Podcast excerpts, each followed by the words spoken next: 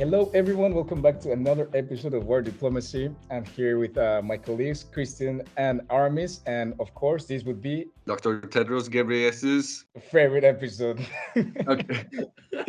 Christian, that is true. But can you please remind us who's who's Dr. Tedros? I think everyone knows, but just to remind our listeners, who's that guy? that is the Secretary General of the World Health Organization. And really relevant for this topic, as as uh, the listeners might have uh, read. The title is the, New Global Health Order, and we're going to address a lot of issues regarding the pandemic, regarding global health, and what's the situation lately. But well, before before we dig into the topic, uh, how are you, man? How how are you, Aramis? You're also here with us. Um, yeah, I'm fine, thanks. I recently had COVID, but luckily that's over and um, doing good. Thank you. All right. Uh, let me introduce this episode's guest, my dear friend Josephine Mosset. How are you, Josephine? I'm great. Thanks for having me. No, it's our pleasure. It's our pleasure. Uh, well, Josephine is not just one of my closest friends here in Brussels. She's also an incredible professional. She's a specialist in global health policy. She currently works as a program manager. She's in charge of health and digital work streams at the Africa Europe Foundation, where she currently focuses on initiatives regarding health workforces. Uh, she did her master's degree in public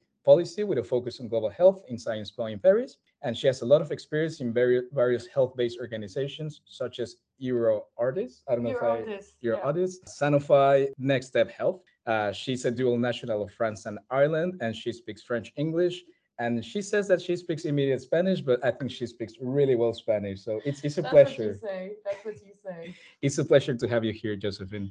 And guys, I just thought that it was a really interesting idea to start talking about the pandemic and COVID. If we maybe share with our listeners, if we did got COVID, how did that happen? Uh, I don't know, Aramis. You told me that you just got it. So how did it how did it happen? Was it uh, strong for you? How was your experience? For so many months, I thought, okay, I'm immune to COVID because I was exposed so many times to other people who had COVID and I didn't catch it. But yeah, then I got it. And um, yeah, it was okay. I mean, just the usual symptoms. But what I was really worried about is, is long COVID because it, the Omicron variant, you don't know um, yet what the, the long term effects will be. And uh, like like a fatigue that, that continues for months or years it would be would be horrible of course um yeah so far it seems like uh, it's i'm doing quite fine What about you, Chris? Did you get COVID in the past years? Yeah, it was uh, very similar to what Aramis just said.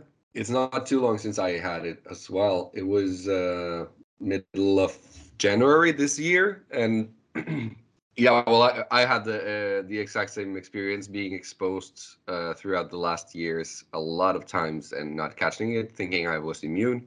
I even uh, experienced having my my girlfriend, who I live with uh, back in Oslo, having she she got COVID twice, and and one of those times I, we were we were living together like normal, and I ne- never caught it. Unfortunately, then I got it uh, coming back to Brussels uh, after Christmas break. Yeah, it was it was uh, quite harsh. I was also a bit worried about uh, the the long COVID, but uh, thus far it seems I'm just uh, as fatigued as I normally am. So it hasn't changed much. And what about you, Josephine? Did you get COVID? Can you please share your I experience? think I think mine might be the more interesting uh, experience. It was just uh, was it what beginning of January? We were thinking, okay, we want to organize drinks, but we'll be reasonable and responsible. So we decided to uh, ask everyone to do a self test uh, before joining the party. So I'm sat uh, around a table. I think Fabio's at that table actually, and we're we're just sipping beers, you know, having a good time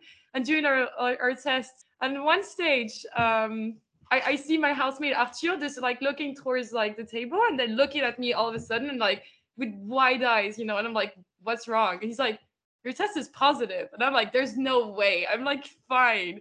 and literally I look down and it's positive. So one of my housemates, Tom, rush, like rushes to his room and gets me to like do another test. Everyone gathers and I'm immediately like positive. So I was just banned to my bedroom for a week To your room, like honestly i would never have known like had we not like decided to be reasonable and actually test before a party so i think i think it was kind of an interesting experience we have a we have it recorded on camera my reaction to like you know being banned so It was um, hilarious. We had to text everyone in the party, guys. Someone just tested positive. If you want to come, and then up to you.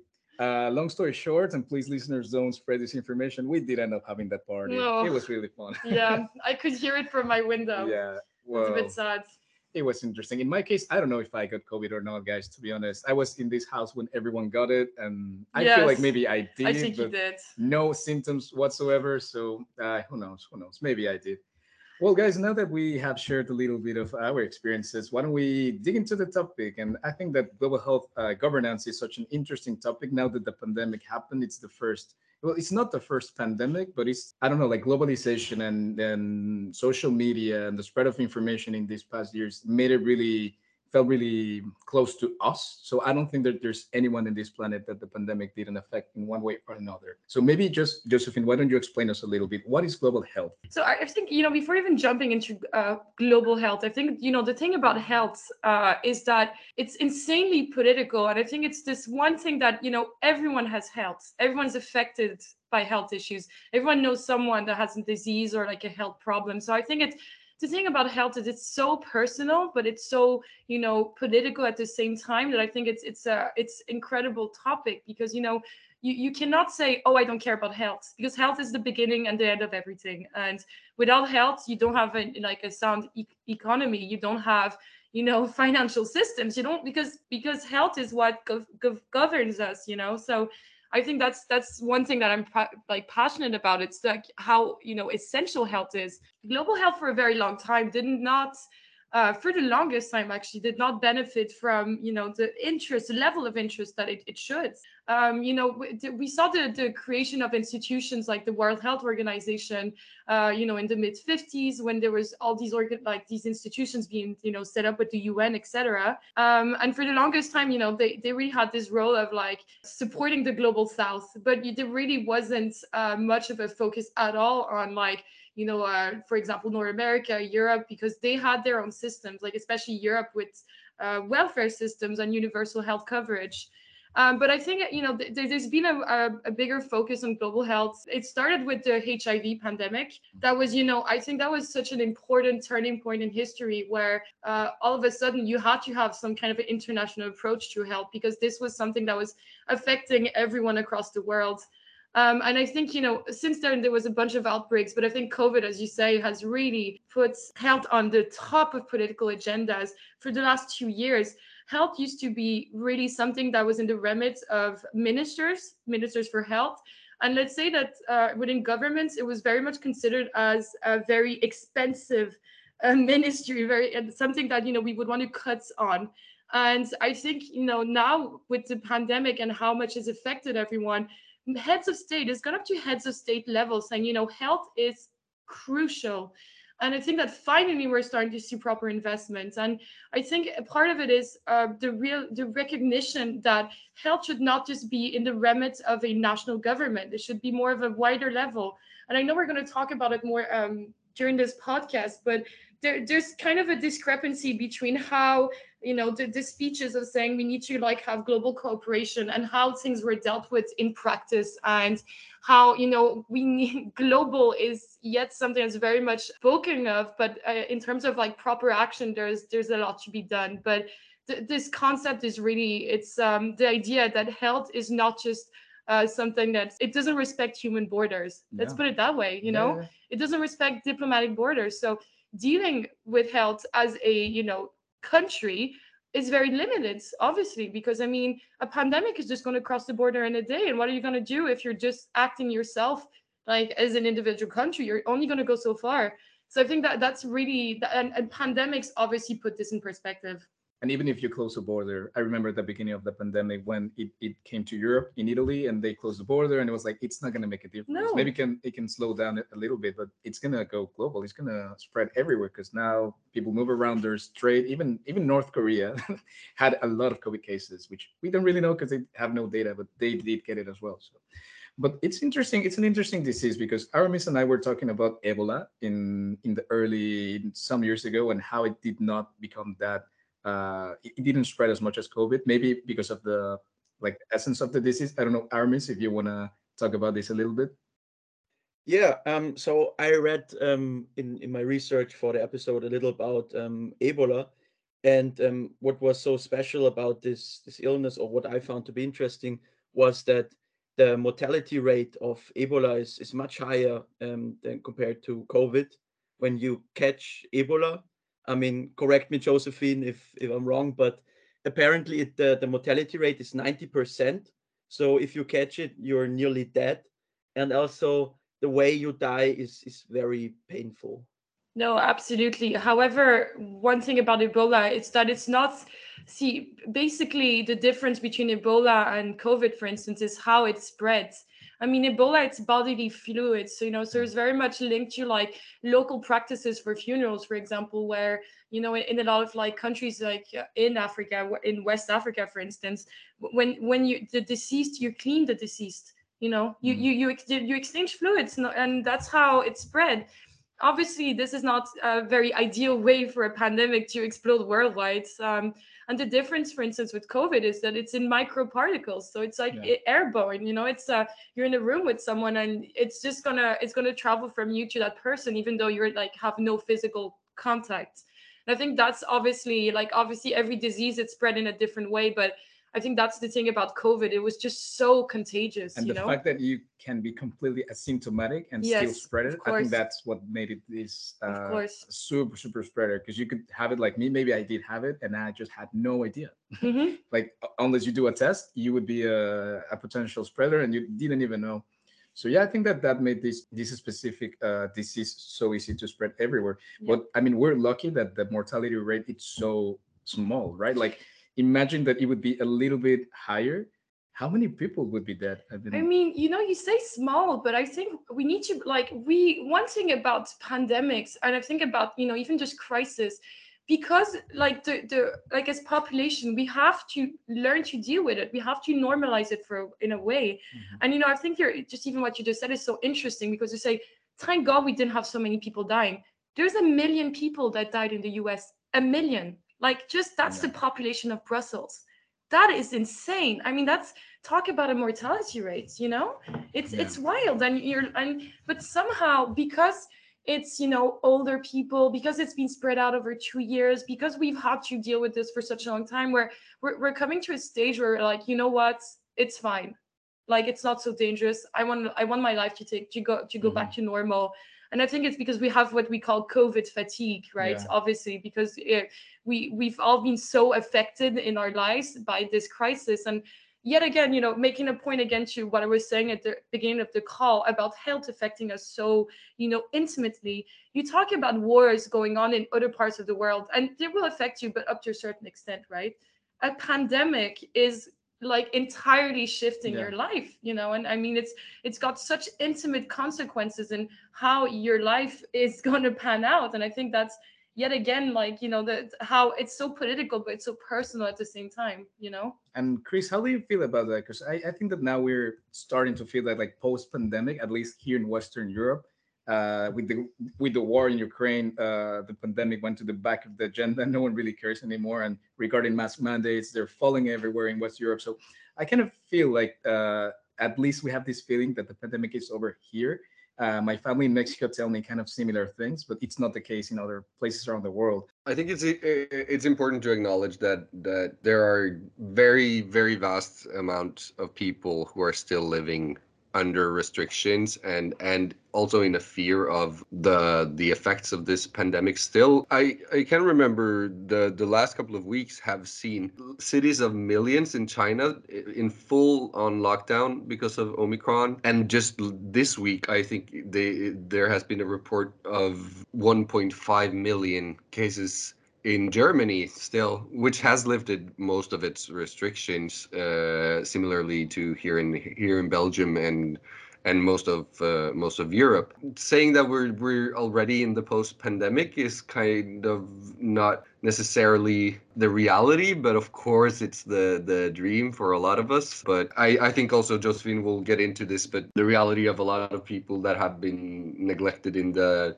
distribution of vaccines will if if that that doesn't uh, speed up soon. Uh, it's we, we we are going to live with this for a long time. Even though we we lift restrictions here in Europe, we vaccinate all of our people. It's not going to work if not the whole world has access to the same health facilities as as we we do here. Josephine, are there any uh, or what are the latest predictions within the the science community on how long the, we will have to deal with this pandemic? How long will it dominate our lives in not just in the West but globally?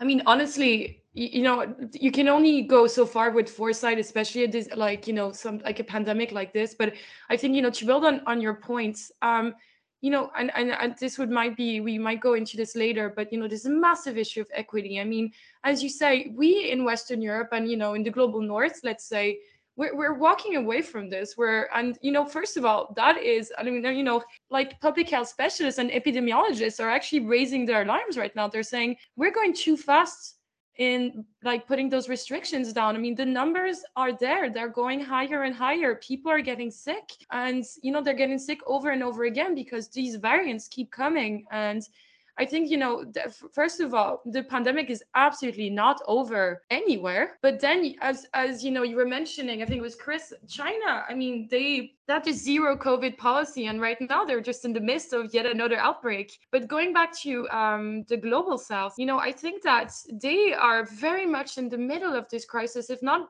potentially in the beginning. And you know, because the weapons we have to deal with this pandemic have been the vaccines, right? Mm. And we there was this call for global solidarity back in 2020 that was led, I mean, actually by the French Emmanuel Macron, but also just more globally, uh, where we set up this facility called the COVAX facility, right? And the, the idea was great. It was, you know, let's share all of our supplies. Let's be, let's do this commonly but then all of a sudden as soon as you know the, the pharma industry was like creating those vaccines countries are throwing themselves and buying up stock you know? And mm-hmm. all of a sudden th- there was no there was there was so few doses um, that were available for for everyone. So first of all there was this inequity. And you know this has widespread consequences because if you only have half the population that's like you know vaccinated and half is not and I, I don't know half i'm being very kind here you're actually built like you're creating a massive issue because you're going to be creating the ground for uh, variants you know? And the thing about vaccines is that they're only they can only go so far with variants. Mm-hmm. so basically the lack of cooperation the lack of global like global collaboration is having like deadly consequences within countries.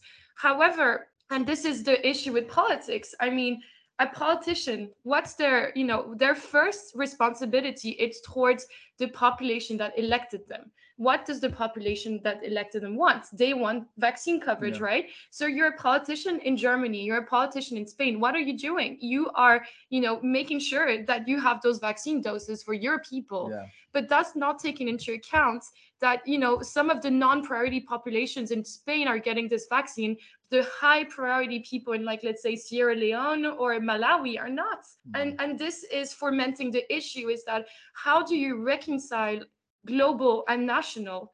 And I think, you know, I remember um, I organized this debate a month ago, and we were talking with the Commissioner for International Partnerships, Jutta Urpilainen, and we were challenging her on this. We're saying, you know, like you're hauling europe is hauling those vaccines. And she said yes but you gotta you gotta understand as well that we have a responsibility to our people. And and i think that that was such an interesting point was saying you know to what extent? How how do you reconcile you know making sure that your people are covered and you're taken care of with a global responsibility for for action I think that this, you know, this going back because obviously we can go everywhere with this debate, but or this discussion, but I think it's it's just showing how political this is. No, it this is. is it is. Know? And what you said makes a lot of sense. Like uh, to actually end the pandemic, you need to vaccinate as many people as possible yeah. around the world. But with vaccine nationalization, it really complicates the issue. And I remember at the beginning of the vaccine distribution that uh, the global north had like a, I,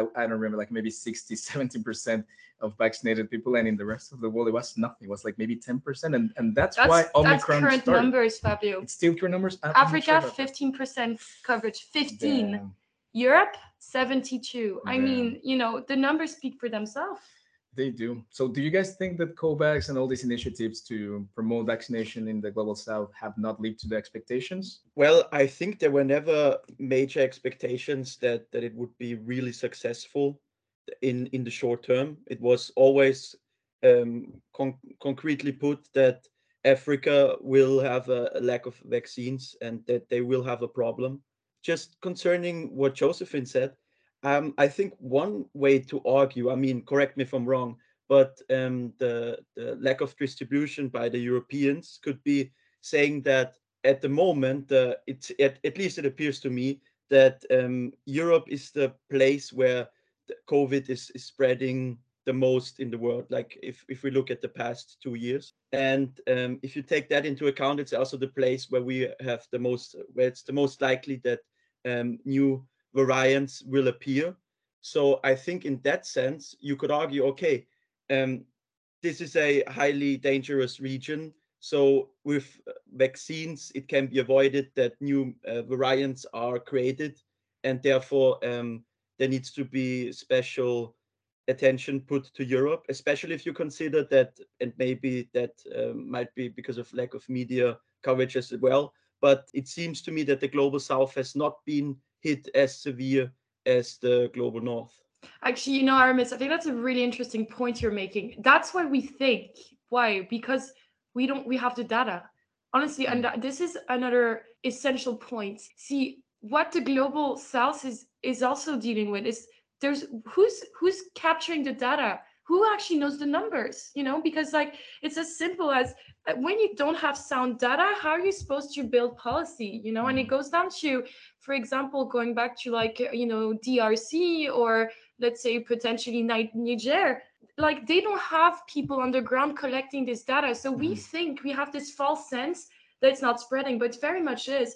I think you know europe where where is europe leading? Europe is leading in data collection. It's actually you know you look at denmark denmark is mm-hmm. like a global leader in this and they're actually setting up you know best practices. And this is where you will get this false sense that there's like especially a spread in europe. Mm-hmm. i think the spread does not respect any region. I think obviously where there's a lot of like interconnection of humans obviously there's going to be more spreads but i think that there's really we're all affected the same way but there very much is this sense because of the data that we see on our tables and i think hmm. you know i i, I don't want to like change the topic but I, I would just say very quickly you know going forward like obviously one lesson we have is that we need to build data collection systems to guide policy making to guide decision making in health because that's that's where you can find yourself in very dangerous situations where you have this false sense that you don't have a crisis just because you don't actually have the data from the ground. And sometimes you can't even trust the numbers. I feel like uh, mm. with the amount of cases that were never reported, or some governments talking about Latin America that they they cleaned up the numbers a little bit so things don't seem that bad and they can continue uh, opening the economy. And I think that's a really interesting topic that maybe I don't know, Chris, if you if you have something to add like that that dilemma uh, regarding opening economies or closing them because of the of the level of spread. You know, it's always been a a dilemma uh, regarding policy making. So how do you see that, Chris? I think that first, um, regarding, I, I want to touch upon this this topic of, of data collection and and also the advancements in in uh, in health technologies, which, which creates this other dilemma, such as what we saw with the Omicron variant when when South African scientists discovered the variant and and this turned into a full-on ban on South African flights. Uh, the almost a, the whole continent of Africa was punished for having discovered and and done all of this amazing research to to actually prepare us all for for a new variant. And and there we have we, we, we can touch upon a, a lot of uh, other topics regarding you know uh, an equal distribution of of uh, a lot of uh, health technology facility uh, all of this. And but also what what what comes as a consequence for for the countries. And then then how this impacts these economies. South africa was was almost on the path towards being able to open up having more tourism which they are very heavily reliant on. A lot of a lot of countries around the world are very reliant on on tourism, and we saw this both both in African the African continent, also Asia, which which uh, during the time that Omicron was discovered in in last last fall, late last fall, which was going to be their season for for tourism from from most of the global north and the west. And then having to shut down again and having this being a punishment for for having done the right thing reporting discovering and and making us all prepared. And and i think that's maybe josephine you can touch more upon that and how you how you see this in in in the more general discussion about you know inequity in in health policy and global health in general. Yeah chris thank you so much for giving this example. I think it's an absolutely it's it's such a crucial you know case you know case in point about how basically uh, South Africa was doing the right thing, you know. South Africa was actually playing into the whole global solidarity agenda, and they were punished. They were literally punished for being transparent. And there, there's so much. I think you know this touches upon also. There's so much resentment because what? How do we react in Europe and North America? We close our borders to these people who are actually, you know, trying to help us and actually being open about the fact that there's a new variant. I think it's it was it was so revealing as to like we talk about global solidarity. We have all these big speeches. We have these big summits. We we say we're going to put so much money but in practice when we go down to the actual reality on the ground this is how we react. I mean like you know eh, we're, we're we've been talking about global health for decades at this stage. And and we're still here. You know at the end of the day we're still here. And we we started this pandemic saying we're going to share vaccines we're going to help one another. And the reality is we close our borders to africans. We do not distribute evenly the vaccines. We do not support in like you know um, horizontal investments towards health system strengthening we like reallocate money from one prog- one crisis to another as soon as there's something else that goes high up on the agenda. Mm-hmm. i mean i think it's you know it's um there's definitely i think we are not there when it comes to solidarity unfortunately i think. However and i don't want to be so pessimistic i think there's also a lot of good that came out of it. And for instance you know going back to the whole covax facility was it a success? No. Was it a failure? It wasn't either. But better Actually, than no. nothing you know, you know what? Because this was arguably the largest logistical operation that was ever set up by humanity. Worldwide. Think about it. Worldwide, yeah. I mean, we're talking about a global vaccination campaign. We're talking about vaccinating billions of people. And the vaccine got uh, produced in a year. That's exactly. Incredible. It's insane. You know what? I think that we we also need to rec- like recognize that it's it's not all bleak. Actually, you know, we we've been reaching people. We've been getting doses to yeah. you know people, and I think that we it's i think it's it's just a really good lesson as to how far we've come and how far we still have to go and you josephine know? you that you work in this sector you talk to these professionals that are in the field what can be better how can this distribution be implemented or, or improved yeah, actually, a really good point. I was actually uh, talking to um, the director of health programs at UNICEF actually a month ago, and he was saying basically, um, so we got those vaccines, you know, we we mm. secured them, but how do we get a vaccine from you know being in a manufacturing site in Belgium into the arms of someone that lives, for instance, in Botswana? You know, I mean, or let's say uh, I don't know Syria or another country and and this is the this is very much part of this logistical operation you know how to which, which extent global cooperation goes because this is a highly complex product you know? We have to have cold chain we have to have storage we have to have trained professionals we have to reach the last mile. And i think that's where we currently stand with this vaccination campaign. The positive is we have enough doses. Africa mm-hmm. officially has enough doses they just can't get them to but now people. it's how do you reach your people mm. you know? And it's about infrastructure electricity because these are vaccines that you need to keep in fridges. But if you don't have electricity you don't have a fridge. Mm, it's as simple as that you know? And it's revealing of how much further we need to go. But i think it's you know we, this i still want to underline the positive. Mm. we we got those doses. We got them late. Yeah. way too late obviously. But they, we're working towards something you know? And this is where i really want to i really want to underline this you know we we've we've made so much progress too you know? So josephine there was a lot of um, criticism towards the who at the beginning of the pandemic because um, there was this allegation that they were suppressing information um, that um, china actually did a lot of mistakes at the beginning and um, is responsible that covid actually spread so quickly in the entire world. And um, yeah but since then the the criticism has toned down in in the in the really the broad media landscape. I mean, of course, you still hear criticism, but it's not so um, loud anymore. How would you describe um, or how would you review the the job of the WHO so far during the pandemic? Has it lived up to its to its expectations? Yeah, thanks, thanks, uh, for Aramis for this question. I think it's a really important one. Um, I think you know, first of all, what is WHO? WHO is you know an, an agency of the United Nations, and I think you know the issues that the United Nations are faced with are also faced with by WHO, right?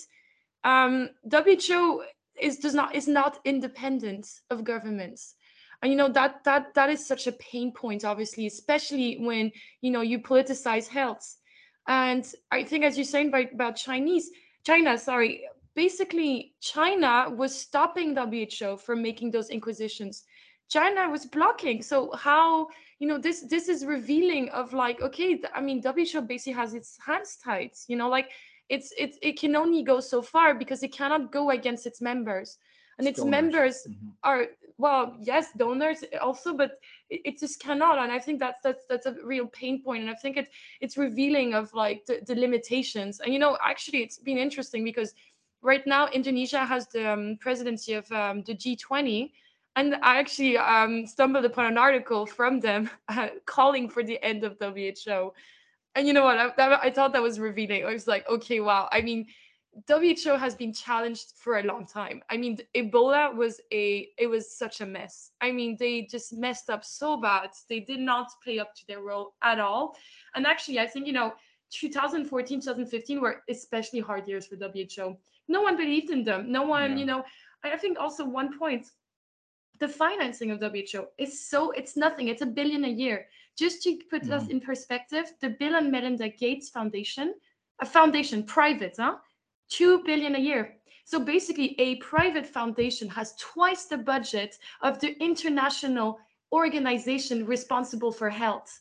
I mean, look at yeah. that, you know, yeah. it's like, and obviously, the problem with having private money going into health is that they, they, they do whatever the hell they want. If they mm-hmm. want to say, we're going to kill reproductive rights because we don't believe, we, we can, you know, and I think actually that, that brings me back to WHO WHO is not independent from its members. What does this mean? It means that, for example, the US had an agenda where they were not going into reproductive rights for a very long time because of the whole abortion uh, debate, etc. Mm-hmm. So those programs were killed. You know, and I think this this is the issue. We politicize health so much that we obviously WHO can only go so far, and then obviously it doesn't act the way it should, or it, it's considered that it should. So I think has the WHO lived up to its expectations? No. Has it failed completely? I wouldn't say either. I just think we need to recognize what the WHO is and what it can do, yeah. given it's the like resources. you know mm-hmm. resources, but also the the way it's built. You know, it's it's it has 193 members, and if the members don't want to go into something, what what is it going to do? It's it's born from governments. Yeah. it's not independent you know? No yeah, i agree. I mean it's the whole it's the same uh, discussion we have regarding the un right? Like uh, exactly. how can you how can you align 199 agendas and when you have countries that don't think the same and then even if you do uh, every declaration from the general assembly it's not legally binding. So you know at the end the states can do whatever they want. And i don't know maybe i'm wrong but i think that the who is part of the no, no, no. It's an independent subsidiary organ from the UN, right? Yeah, yeah, like yeah. Among among the UN uh, organs, where does it stand? I'm not quite sure. Yeah, it's it's basically it's it's it's like one of the organs of the the UN. You know, just like or like I don't know for like UNECA in Africa, you know, or okay. like other organizations that depend. And but you know, I, I think it just we it's going back to it is not independent. It will never be. It never has and when you're dealing with something that's insanely political, like a pandemic, because a pandemic is so, so political, then obviously you're going to be faced with massive issues such as retention of information. And obviously, there's a lot of talk now. And, you know, I'm actually part of this. Um, WHO uh, they're they're creating a global health preparedness network, and um, I've been invited to participate uh, for the Africa Europe Foundation, and and they're they're we've had workshops, you know, and they're and they're they're brainstorming. Okay, how do we share information? How do we share best practices? How do we do it? So the technicians at WHO they're working so hard. They're trying. They're building networks. They're doing their best. But I think at the end of the day, if at head of state level there's uh, you know a will to kill some piece of information or kill the spreading then you can only go so far And that's that's when the whole uh, origin of the pandemic uh, dilemma also appears. of course How did the pandemic started? Maybe we'll never know. Yeah, so at the beginning of the pandemic, there there was this discussion. Okay, how did the virus originate? And for a long time, the, the a narrative dominated that it was quite clear that it somehow developed um, not by human hand, but somehow with by human nature contact. But uh, and there was always this conspiracy theory that, uh, or something deemed as conspiracy theory, that the virus was created in a lab. And in fact, on social media, you were actually banned for a long time if you claimed that the virus was created in a lab because um, it was deemed as a conspiracy theory. Joe Biden, after he took over presidency, took up this topic and actually um, started an, an, an investigation where the, the US administration researched how the virus originated and whether the lab theory so the theory that the virus was created in a lab is true.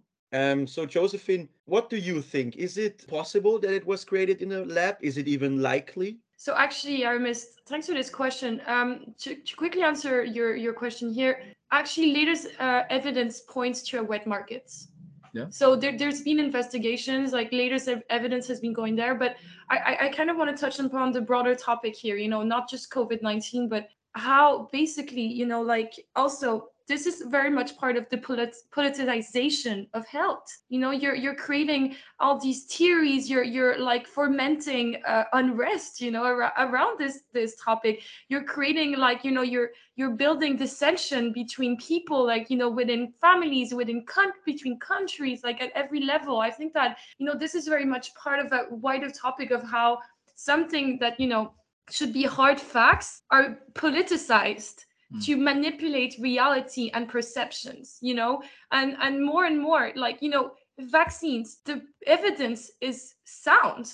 Every actual proper study shows that vaccines like vaccination is a positive for health and does not create autism for example However, there are millions upon millions of people across the world that are so definitively sure that basically maybe Bill Gates is like implement like implanting a microchip to 5G. control your mind.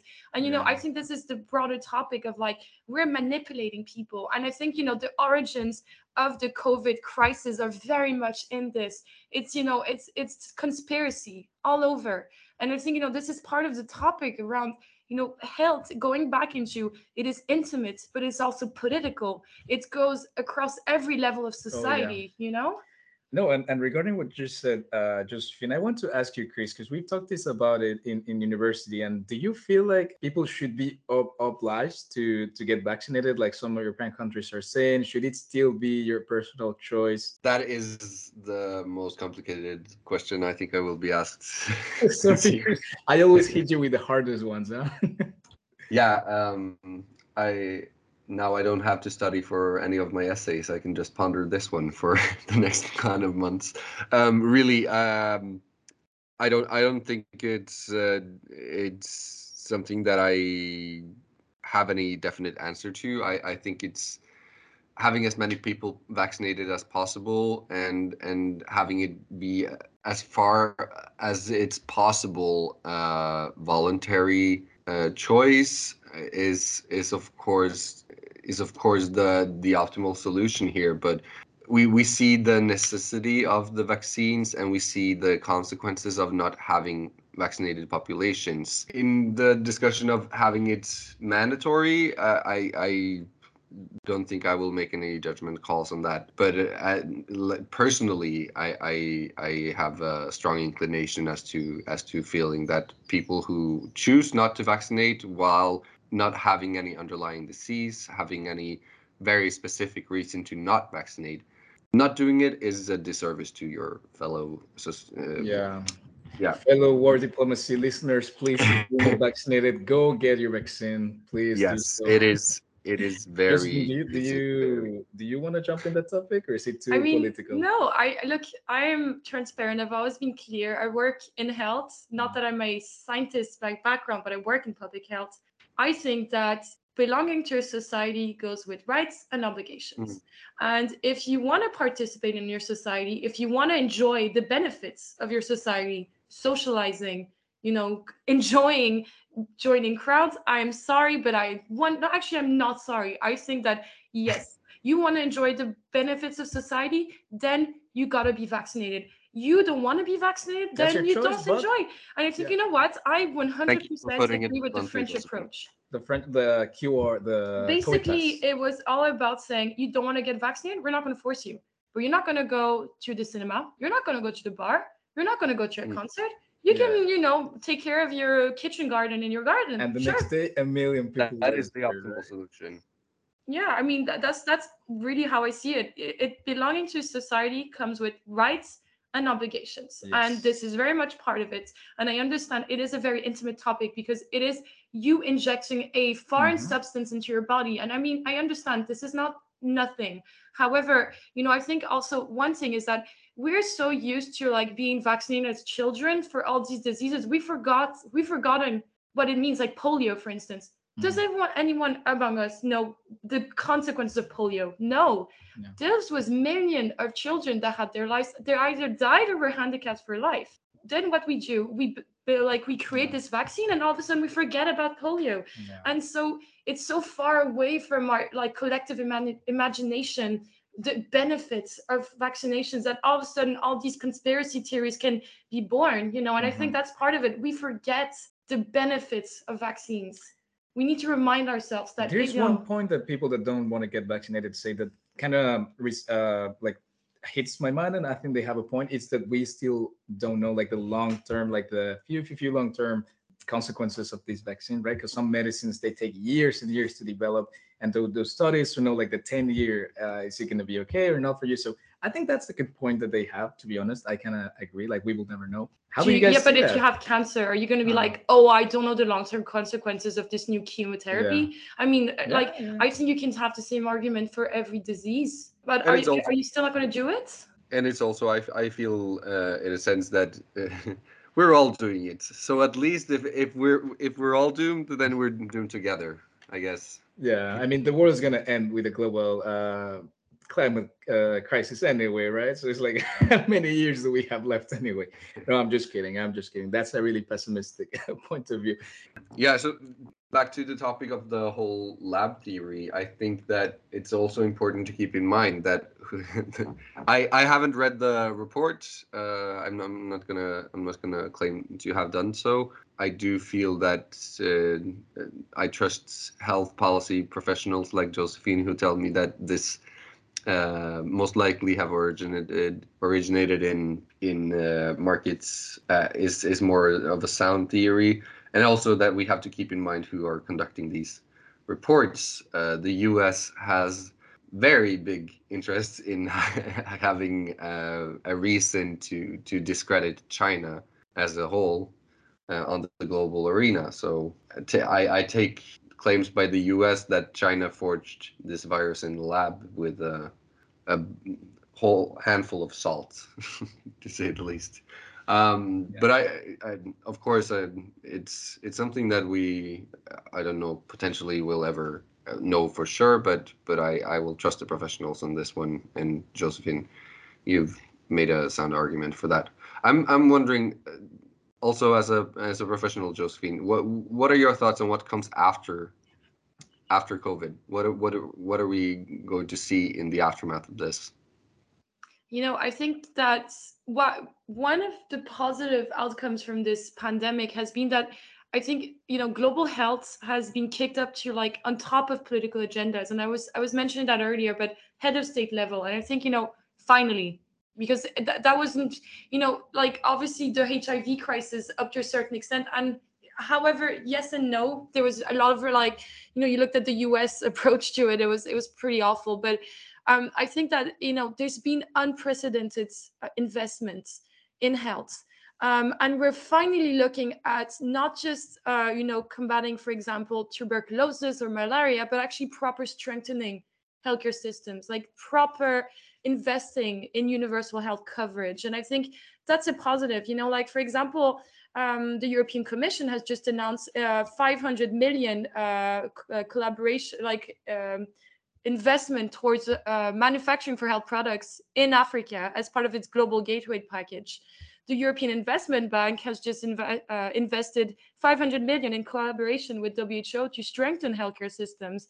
And the Biden government has just, you know, put so much, a lot of money on the table as well towards universal health coverage and health system strengthening. And I think that's a positive. Positive. It has gone high up on agendas, and there's action being taken, and there's money being allocated. Finally, you know, finally. Now the challenge is, and this is the reality of like I think every political topic, right? How do you sustain it? How do you keep the momentum? And we're already seeing it in Europe. You know, um, you're like we're all focused on Ukraine right now. And it's okay I mean money has been put on the table for health. It's great. It's it's there. It's been invested. But you know it's not just about a one-off investment. We we need long-term you know a full focus and attention and I think that's the, the challenge for all of everyone in health is how do we create like how do we keep this momentum how do we not you know have people just forget about it because it's not affecting their lives anymore um, so so that's the next step. So I think a positive is money's on the table, investments are there, but it's like for how long and you know how do we sustain this? Aramis, do you have anything to add to this point? How do you see yeah. Um, yeah, I think in general it's it's tough to answer what comes after COVID because um, we don't know um, when COVID will be over. But um, I think that that there is a potential that the pandemic will have much worse consequences for the entire world because of the lack of support for, for the global south. And while this would be horrible, of course, um, this catastrophic consequences could build the ground for radical change in global health policy. And maybe this could then in turn be, be the ground for, for a sustainable way of how we can at least maximize our control on on the future spread of of um, more diseases yeah, I agree. I think that there will be, uh, you know, like we always study history and contemporary politics. Uh, like there's major events, and not just like I, I, I freaking know that COVID will be a before and after event. You know, like we talk about 9/11, like a post after. We talk, we will talk about the Ukrainian war as a post after, but the pandemic, the pandemic has had consequences all over the world that I don't think that um, like the Second World War was one of those major worldwide events. The next one is the pandemic. I think like that that has touched every single point and corner in the world. I don't even think that the 2008 financial crisis impacted every single person in the world as COVID has done, as the Second World War. Maybe not even the Second World War touched every single person, but this disease it did and there's always going to be a before and afterwards the good times and the bad times no absolutely yeah. you know i think it's it's i think we're as you guys are saying we're still there we're still in the pandemic but we're still you know i think we, we don't have to wait for every case to be over before we start you know drawing conclusions and reckoning. And you know i think on, on the global like political level that's that's happening. For example the european parliament just set up a covid uh, covid study group you know between meps to understand okay what have we what are the lessons learned where do we go from here? What could we have done better? What will we do better? And you know there's so much money going into pandemic preparedness now. I mean billions. And and there's a tension here because this money obviously that was allocated to other diseases is being poured put towards pandemic preparedness. For example you know there was like hiv programs etc i mean money doesn't grow on trees so you have to reallocate. But i think that definitely that this this is a real moment of re- reckoning. And I, I maybe one last point for me is saying you know this is the perfect example of the necessity for global cooperation. Because if you don't have cooperation then everyone suffers. Yeah. and i think that you know rich and poor alike. And and we this is not ingrained enough but it's a lot more ingrained than it used to be. And that's good you know? It's just like climate change. Everyone's Yeah. going to suffer. Everyone is suffering you know and, and these are things that you, you can't move around you can have billions and hide in your mansion but you're still going to be affected Yeah. you know the same way as Yeah. everyone else Uh, guys, it's tradition here in War Diplomacy. We always recommend at the end of the episode. Um, it could be anything, a series, movie, uh, whatever. Uh, so let's start with you, Aramis. Anything in mind? Yes. Um. So today we talked a lot about how politics is often irrational and um, like there is in theory a, a solution that that could be put through, but in the end, politics sometimes is is not highly efficient. And a series where you can really um, like under, get an understanding of, of how that political reality is and get an understanding of why politics is sometimes so irrational and, and such a bargaining thing. Um, the serious Borgen is actually, I, in my opinion, a good example of, of how this looks like. And actually, there will be a new season published um, pretty soon. So, yeah, I think that's just um, a good, in general, a great series and a great way to to kind of get an understanding for that. Okay, what about you, Chris? Have anything interesting this week? Yeah, so this ties in a lot with what we've been touching on today, really, um, and and also the closing remarks of of Josephine uh, on what comes ahead. Um, book called Global Health Security: A Blueprint for for the Future by Lawrence Gostin, who he's an expert on pandemic preparedness, and and uh, writes on on a blueprint for the future of of new uh, global health security and how we have to strengthen global cooperation and also uh, maximize the the distribution of health systems worldwide to to create a more prepared system for pandemics which are of course going to happen again so it we we have a lot of lessons that we hopefully have learned from covid and that we have to take on further to uh, to the future Josephine, your guest, uh, special guest from this episode. Do you have anything in mind? You know what? I think it's it's not about this this week. I think maybe one thing i would i would call for is you know health is cool guys. Health is such an interesting topic. And i'm i'm gonna say call for like whoever is struggling and thinking of like okay what do i want to do professionally? Consider global health you know because it goes from you know dealing with biomedical warfare until sexual and reproductive rights and talking about equity. I mean health is everything. Health is everywhere because we're basically our health you know? And and i think it's it's Yeah. that's my call you know? Because um i remember studying global health at university and and we were so few you know? Because Mhm. so few of us saw the interest and i think this mm-hmm. pandemic has been good for this but I, i'm going to continue calling for it it's like consider global health as a career path because Wow. you will not be disappointed you know Wow, not gonna lie, I think that's one of the best recommendations we've had.